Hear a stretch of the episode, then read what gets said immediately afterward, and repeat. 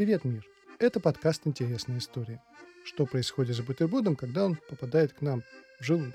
С точки зрения биологии понятно, он там переваривается, там превращается в аминокислоты, белки и так далее. А вот с точки зрения физики, что происходит с бутербродом в желудке? Думаю, ответ вас удивит. Однажды поэт Поль Валерий спросил у Эйнштейна, есть ли у того записная книжка, в которую тот записывает свои идеи. «Нет, и никогда не было», — ответил Эйнштейн. «Идеи не так уж и часто у меня появляются, чтобы я их забывал». Одна из таких идей – это теория относительности, которая выражается формулой E равняется mc квадрат, где E – это энергия, m – это масса, а c – это скорость света в вакууме рассказывает, что статью о теории относительности, которую напечатала газета «Нью-Йорк Таймс» в 1919 году, написал спортивный корреспондент газеты Генри Крауч, специалист по гольфу. К чести журналиста он не поленился съездить э, к Эйнштейну на интервью, но это ему не помогло. Статья на 99% состояла из ляпов. Безошибочно он написал только фамилию и имя ученого.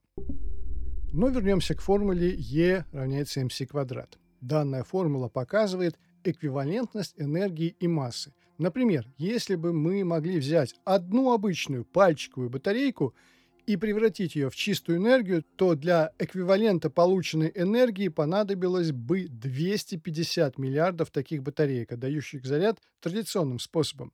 По этой формуле можно рассчитать энергию любого предмета, даже бутерброда с колбасой. С точки зрения физики, попадая в желудок, бутерброд переваривается по формуле E равняется mc квадрат, отдавая энергию организму из массы. Если бы мы могли взять всю энергию из бутерброда, то ее хватило бы на получение электричества всеми электростанциями мира в течение одной недели. Но так как в реальности переход массы бутерброда в энергию слишком мал, нам ее хватает, чтобы, например, поднять вилку с макаронами или почистить зубы. Возьмите в руку обычную канцелярскую скрепку. Посмотрите на нее, подбросьте на ладони. Если высвободить всю энергию, которая находится в скрепке, мы получим 18 килотонн в тротиловом эквиваленте. Это примерно энергия атомной бомбы, взорванной в США в Хиросиме в 1945 году. Вот такая мощь содержится в обычной канцелярской скрепке. А как используют открытие Эйнштейна? В первую очередь это все, что связано с ядерной энергетикой. А еще благодаря Эйнштейну изобрели томограф, спутниковую связь, радиоуглеродную археологию и еще сотни полезных вещей. На этом выпуск завершен. До встречи на просторах интернета. И да, чуть не забыл. В каком смартфоне стоит селфи-камера на 60 мегапикселей, да еще с оптической стабилизацией?